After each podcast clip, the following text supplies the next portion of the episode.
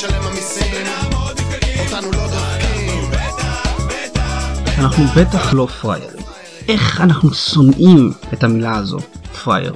שמעתי פעם אם אומרת לבנה הקטן, לא משנה מה, אל תצא פרייר. אז איך שלמרות מלחמתנו הלאומית בפרייריזם, רוסיה הוציאו את כולנו פריירים. ואיך בדיוק? בפרק היום של המשחק הגדול נחשוף את המשחק שפוטין משחק איתנו, מול האיראנים בסוריה. נדבר על אסד, הכורדים, ולמה ייעוץ חקלאי הוא התמיכה שאנחנו צריכים לתת למורדים הסורים. בואו נתחיל. הידיעה הראשונה שעוררה את החשד שלי בנוגע לתוכניות שלי עם רוסיה הייתה בערוץ הטלגרם של אינטל טיימס. הערוץ דיווח שהפתרון הרוסי לנוכחות האיראנית בגולן הוא להחליף את המיליציה האיראנית באחת פלסטינית. ליווה אל-קודס. מה שאלה אצלי את השאלה למה שבגולן לא יישאר פשוט צבא אסד? מה היתרון במיליציה פלסטינית? ובעוד רוסיה מדברת על סילוק כוחות האיראנים והחלפה בכוחות פלסטינים על הגבול עם ישראל, אסד הצהיר שאין לו התנגדות לנוכחות איראנית קבועה במדינה. יש גם דיווח שחיזבאללה סירב לבקשה הרוסית להתפנות מאזורים בדרום מערב סוריה על הגבול בין סוריה ולבנון. ורוסיה, מה היא עשתה בתגובה? משיכת כתפיים והמשך פעילות כרגיל. מה קורה פה? למה אבו באסד אומרת שהיא בעד איראן בזמן שישראל מספרת שרוסיה בכלל רוצה את האיראנים בחוץ? וזה אגב גם מה שאני הערכתי, שרוסיה רוצה את סוכני האנרכיה שהם משמרות המהפכה מחוץ לסוריה. אז למה אסד אומר אחרת? ולמה גם כל ההצהרות הרוסיות נעשות בשקט? מאחורי הקלעים, באמירות לא מחייבות, בפגישות בהולות של נתניהו עם פוטין במוסקבה. יוצא עכשיו לפנות בוקר לפגישה חשובה עם נשיא רוסיה ולדימיר פוטין. הפגישות בינינו תמיד חשובות, זו חשובה במיוחד, ולאור מה שקורה בסוריה ברגעים אלה, יש אה, צורך להבטיח את המשך התיאום הביטחוני בין הצבא הרוסי לצבא ההגנה לישראל. כי הרוסים משחקים איתנו. ואני יודע שהרוסים משחקים איתנו כי אסד מתעקש שאין שום טיעון בין רוסיה וישראל. למה הוא מתעקש להצהיר זאת? כי בעולם הדיפלומטי מה שחשוב הוא מה שאומרים, לא מה שיודעים. השיחות בחדרים סגורים בין נתניהו לפוטין אינן מחייבות את רוסיה בשום דרך. אין להן מעמד חוקי. רוסיה וישראל לא חתמו על שום הסכם בו מוסקבה מתחייבת להוציא את איראן מסוריה.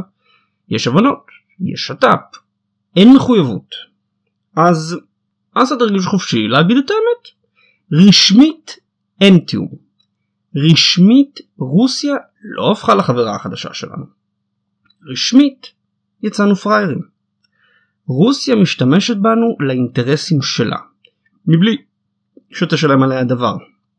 מעצבן לא? אבל מה הם בדיוק האינטרסים של רוסיה שהיא משתמשת בנו בשביל להשיג אותם? את האינטרסים של רוסיה קל מאוד לנחש אם זוכרים את הבעיה הגיאופוליטית הקיומית שלה. יותר מדי יבשה, פחות מדי ים.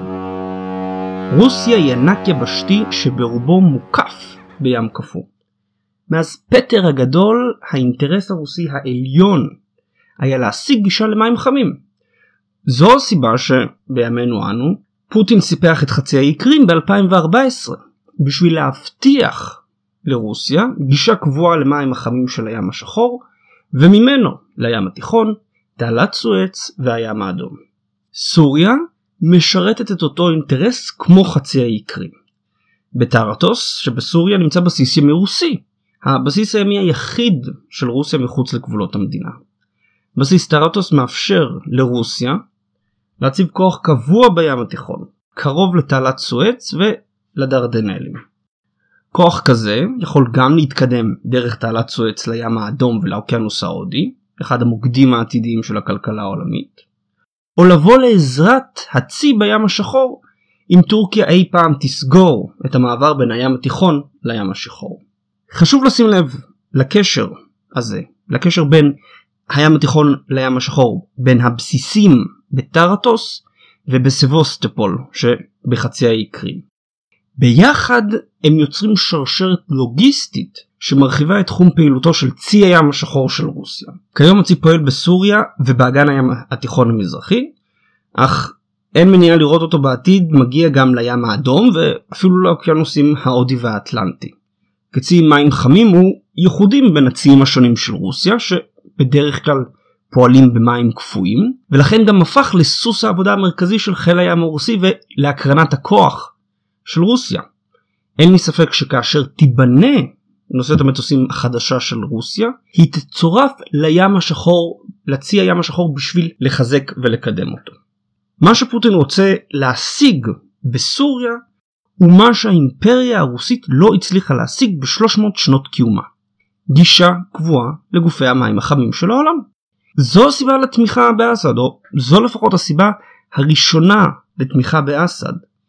כי אם אסד יושב בסוריה, לפוטין ולרוסיה יש הבטחה לשלטון פרו-רוסי לכל הפחות במשך תקופת חייו של אסד וכנראה גם אחריו, מפני שרוסיה יצא להצלת העלווים ולכן כל מנהיג שיבוא אחרי אסד שכנראה יהיה עלווי יהיה גם מחויב לרוסיה. במצב כזה פוטין מרגיש חופשי לא רק לשמור על הנכס האסטרטגי אלא אפילו להרחיב אותו בדצמבר 2017 פוטין חתם על תוכניות להגדלה של הנמל של טרטוס.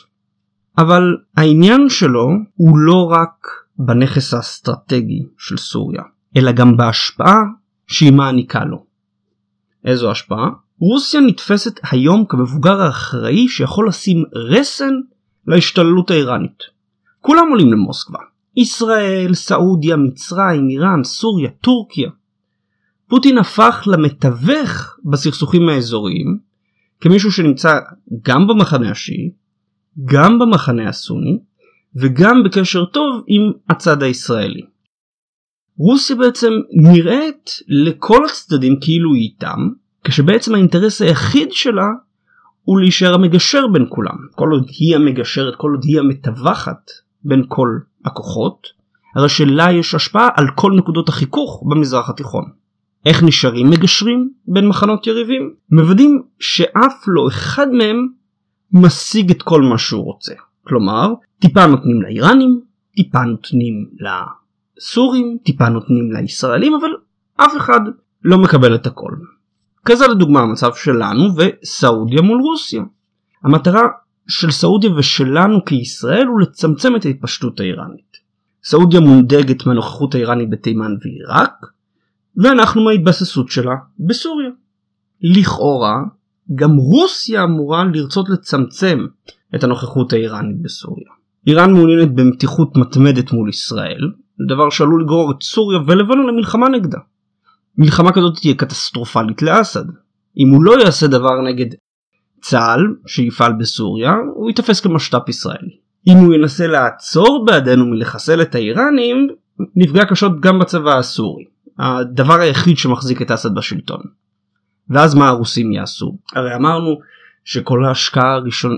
כל הסיבה להשקעה הראשונית שלהם בסוריה הייתה בשביל לשמור על אסד. אז הנה עכשיו במצב היפותטי של מלחמה בינינו לבין איראן צבא אסד מותקף ומושמד ברובו על ידי הצבא הישראלי. רוסיה אז תיאלץ לשלוח חיילים בשביל למלא את החורים בצבא הסורי מה שכמובן יעלה את מספר ההרוגים יעלה את הלחץ בבית על פוטין לסיים את המלחמה ויגרום למצב האסטרטגי של רוסיה להיות מאוד גרוע. אבל יש מצד שני סיבה להשאיר את איראן כי כל עוד יש נוכחות איראנית, לרוסיה יש כוח מינוף על ישראל, שהיא בעלת הברית הקרובה של ארצות הברית. אולי זה יצרום לנו באוזן, אך מבחינת הרוסים אנחנו עוד חזית בשביל ללחוץ על וושינגטון. תחשבו מה קורה היום. ראש ממשלת ישראל, כן, שהוא נמצא בקשרים טובים עם הנשיא האמריקאי, מדלג כל שבועיים בערך למוסקבה. אז מדברים על איראן, מדברים על סוריה, מדברים על אינטרסים הרוסים בסוריה. ככה למשל אפשר לטעות אולי אחת המטרות של רוסיה היא ללחוץ אותנו בשביל ללחוץ את הברית בנושא דרום סוריה. ישראל מעוניינת שהאיראנים יורחקו מרמת הגולן. לרוסים הם התנגדות לכאורה אך הם מנמקים שאת האיראנים יצטרכו להחליף או חיילי צבא אסד או המיליציות שתומכות בו אותה מיליציה פלסטינית. במקרה כזה אותם כוחות יהיו חשופים בעורפם כי הם ישבו ברמת הגולן אבל ממזרח להם, אה, דרום מזרח, עדיין נמצאים כיסים של מורדים. כלומר, רוסיה באה ואומרת לישראל, תשמעו אנחנו רוצים לבוא ולעזור לכם, אנחנו רוצים להיפטר מהאיראנים, אבל בשביל להיפטר מהאיראנים אנחנו צריכים להציב כוחות של אסד, מיליציות, כוחות פרו אסד, אבל פתאום הם יהיו בבעיה כי יש להם את העורף של מורדים.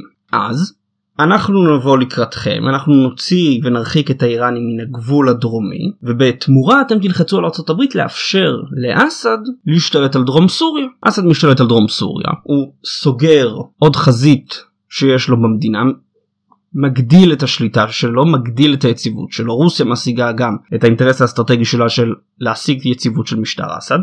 ואנחנו לכאורה מקבלים את מה שאנחנו רוצים שזה יציאה של האיראנים רק מדרום סוריה.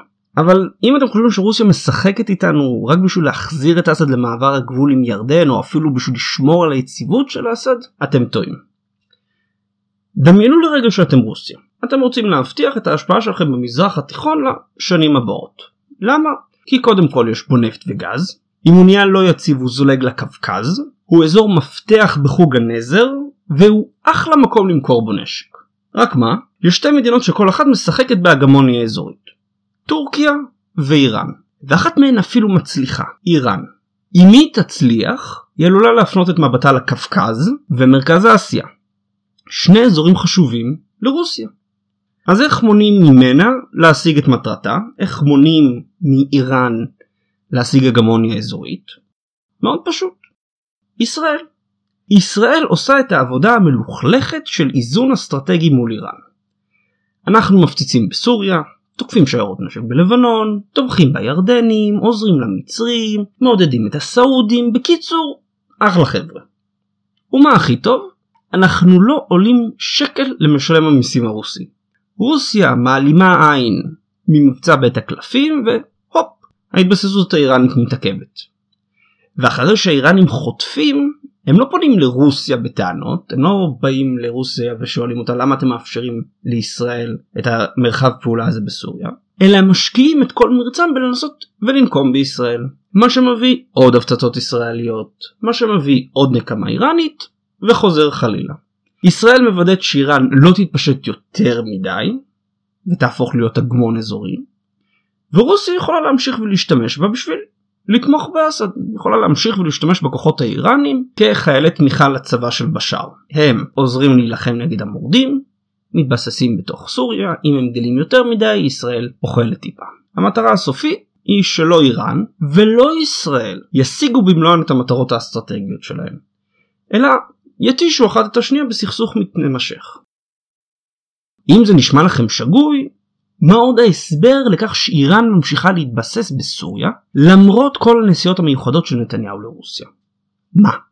קשה לתרגם לרוסית את הדרישה יציאת כל הכוחות האיראנים מסוריה? ושימו לב אגב שרוב התקיפות שבוצעו במהלך בית הקלפים היו נגד מטרות איראניות שרחוקות עשרות ומאות קילומטרים מהגבול איתנו. כלומר הרחקת הכוחות האיראנים מרמת הגולן לא תשנה מהותית את, האירו, את האיום האיראני כלפינו. במקום להטריד אותנו עם ירי על הגדר הם יטרידו רק עם מטחי רקטות ומל"טים. וכמובן שאנחנו נמשיך לתקוף. רק שיש גבול להשפעתן של הפצצות מן האוויר.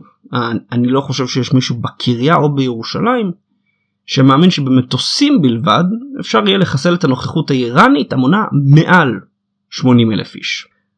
בואו רגע נעשה סיכום קצר. רוסיה נכנסה לתוך סוריה בשביל לשמור על הנכסים האסטרטגיים שלה בסוריה. המטרה הראשונה הייתה להשיג את היציבות של אסד. בשביל להציג את היציבות של אסד היה גם צריך את הנוכחות האיראנית. עכשיו אחרי שאסד מתייצב, רוסיה נותרת בסוריה ומנצלת את המעמד שלה בסוריה בשביל להשיג השפעה עלינו, על הטורקים, על הסעודים, על האמריקאים ועל האיראנים. בגלל שהיא נמצאת בתוך סוריה, בגלל שהיא נמצאת בקשרים טובים עם רוב המחנות, היא יכולה לתווך בין כולם. המטרה שלה היא שאף שחקן לא יהיה חזק מדי, כי אם שחקן אחד יהיה חזק מדי, הוא יוכל להיפטר ממנו, הוא יוכל להתעלם ממנו, הוא יוכל להחליף אותה במזרח התיכון. אז היא לא רוצה שאיראן תהיה חזקה מדי, והיא לא רוצה שישראל תהיה חזקה מדי, והיא לא רוצה שטורקיה תהיה חזקה מדי, והיא לא רוצה שהאמריקאים יהיו חזקים מדי. ומנצלים אותנו בשביל לוודא שהאיראנים באמת לא יתחזקו. אז האיראנים מזרימים כוחות, אנחנו הורגים חלק מהכוחות האלו וככה המשחק הזה ממשיך כשרוסיה בינתיים יושבת בצד ומגדילה את ההשפעה שלה. כי הישראלים חושבים שרוסיה מתרחקת מאיראן, האיראנים באותו זמן יודעים שרוסיה די מאפשרת להם להתבסס בתוך איראן. אז שני הצדדים יוצאים מרוצים ורוסיה נותרת המתווך המרכזי והשליט המרכזי באזור. ואם זו באמת, ואם זה באמת המשחק שמוסקבה משחקת איתנו, מה עוד נותר לנו לעשות? איך אנחנו יכולים להשיג את האינטרס האסטרטגי שלנו שהוא להעיף את האיראנים מסוריה? האפשרות הראשונה הרפלקסיבית היא ללכת ולטפל באיראנים עם או בלי הסכמת הרוסים. אבל איך נעשה את זאת? הכוחות והמיליציות האיראניות פרוסות ברחבי סוריה, אמרנו 80 אלף איש. תיאור סוריה ממשמרות המהפכה יחייב אותנו לכבוש את המדינה שגדולה פי כמה מישראל ואגב היא ברובה מדבר לא מיושב אז אנחנו מדברים פה על קווי לוגיסטיקה שנמתחים אה, עד קצה גבול היכולת. כמובן אפשר אולי לדמיין שבמקום פלישה קרקעית מלאה תבוצע כניסה קרקעית מוגבלת לרמת הגולן הסורית שתלווה במערכה אווירית בשער המדינה. הסכנה במהלך כזה שהוא יכול לצאת משליטה מהר. מלחמה היא בכל זאת מערכת כאוטית, וכניסה קרקעית מוגבלת של צה"ל לסוריה יכולה להידרדר מהר מאוד למלחמה הצפונית הראשונה אם חיזבאללה גם מתערב. מלחמה כזו עוד עלולה להשיג את האפקט ההפוך ממה שאנחנו רוצים. במקום להחליש את משמרות המהפכה, הם יוכלו לנצל את המלחמה בשביל לעורר להט פטריוטי באיראן ולגייס מתנדבים חדשים לסוריה. כלומר, במקום להחליש אותם, עוד נחזק אותם.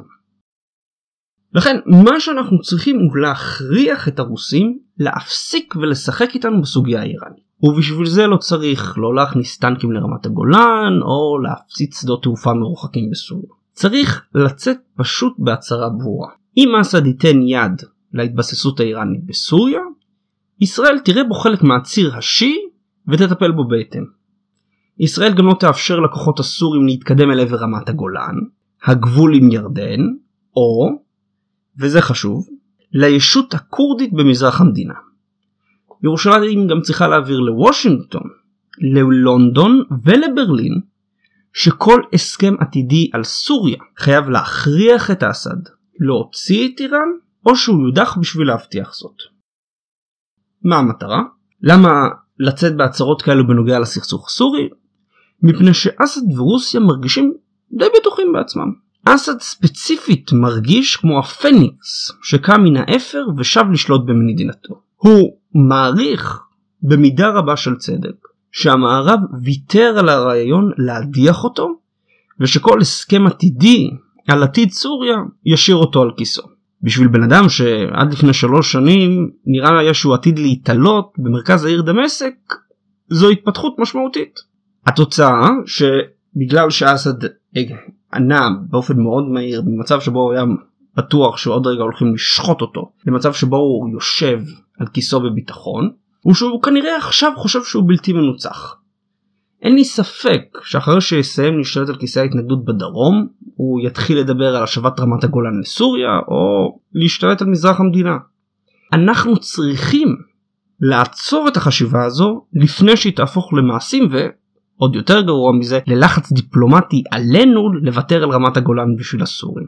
ולכן אנחנו צריכים להעביר לא ולרוסים שהרומן עם האיראנים מסכן את המשך שלטונו. אם סוריה תזמין את איראן להקים בסיסים אצלה, ישראל צריכה לפגוע מכה אנושה בצבא הסורי. בגופי המודיעין, כוחות האוויר שנשארו, כוחות שריון ומרכזי לוגיסטיקה. טוב גם אם נרמוז שיש בדבר סכנה אישית לאסד, שייתפס בעינינו כתומך טרור. שנית, אסור שהכוחות הסורים יחזרו לדרום המדינה. שקט בדרום, בדרום ייתן להם ולאיראן להתבסס ליד רמת הגולן. ישראל צריכה לדרוש פירוז מוחלט של רמת הגולן הסורית עד בואכה דמשק. המשא ומתן צריך להיות עד איפה יהיה אזור הפירוז ולא איזו מיליציה תומכת אסד תחליף את המיליציות האיראניות על הגבול שלנו. זה וזה נבלה. זה וזה יסבך אותנו בשנים הבאות. ושלישית, אם אנחנו רוצים מקום בשולחן המשא ומתן על עתיד סוריה ואנחנו רוצים את זה כי אנחנו רוצים לעצב את המצב שיהיה בסוריה הגיע הזמן שניתן גם כתף למאמצים של ארצות הברית ובעלות בריתה גם במלחמה בדאעש וגם בתמיכה בכוחות הדמוקרטיים של סוריה. אנחנו לא יכולים לצפות שיקשיבו לדרישות שלנו או הוצאת הכוחות האיראנים מסוריה, הכרה ברמת הגולן וכולי אם אנחנו מוכנים לתקוף רק כשזה מסכן אותנו. זה לא עובד ככה אף אחד לא חייב לנו כלום ייתנו יקבלו לא ייתנו לא יקבלו נכון גם לגבינו אז בואו ניתן אני לא אומר שנשלח חטיבה של גולן לכבוש את דמשק או גדוד שריון לחלב. אבל מה עם יועצים צבאיים לכורדים במזרח המדינה? או בית חולים לכיסא המורדים בדרום? ואולי הכי חשוב, ייעוץ בתחומי המים והחקלאות לישות הכורדית במזרח המדינה. שיתוף פעולה שלנו איתה לא רק יציל אלפים מרעב וצמא, הוא גם יתרום ליציבות האזורית וייתן לנו קרדיט בו נוכל להשתמש בשביל להשיג את הדרישות שלנו. רוסיה הצליחה להוציא אותנו פריירים מפני שבשבע השנים של הסכסוך בסוריה העדפנו לשבת על הגדר. אם זה היה המהלך הכי נכון אז אינני יודע וזה גם לא משנה. אבל היום אם נרצה להשפיע על המצב בסוריה בעתיד למנוע את ההתבססות האיראנית ולהיות חלק מהעיצוב של מדינה שהייתה עד לא מזמן מדינת האויב מספר אחת שלנו, הגיע הזמן שנרד מהגדר. הגיע הזמן להחליף דיסק ולהתחיל טיפה להתערב לא רק כשהאינטרסים שלנו נמצאים בסיכון קיומי. תודה לכם על ההקשבה.